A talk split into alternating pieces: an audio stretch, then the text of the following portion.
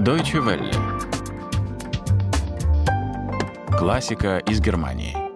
У микрофона Анастасия Буцко. Здравствуйте, дорогие слушатели и подписчики классики из Германии нашего классического подкаста.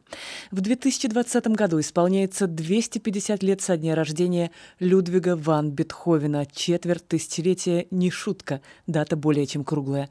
Готовясь к этому особому году, Бетховенский фестиваль Бонни пригласил пятерых современных композиторов написать по одному новому сочинению в качестве ответа на одно из сочинений Бетховена.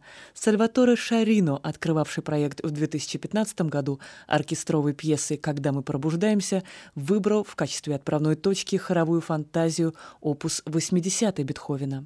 Фантазия для фортепиано, хора и оркестра опус 80 так это сочинение называется полностью, стоит особняком в наследии Бетховена. Оно было написано для предрождественского концерта Академии 1808 года. В таких концертах композиторы подводили итог целого года, а то и нескольких творческих лет. Уже в силу этого каждое написанное для Академии сочинение имело особый вес, но фантазия опус 80 рассматривалась композитором как opus perfectum et absolutum, совершенное и окончательное сочинение.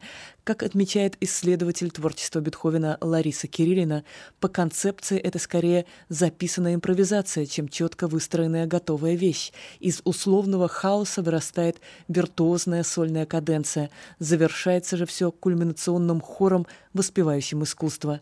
Таким образом, фантазия — не причудливый фортепианный концерт с хоровым финалом, а готовый эскиз девятой симфонии и по форме, и по духу.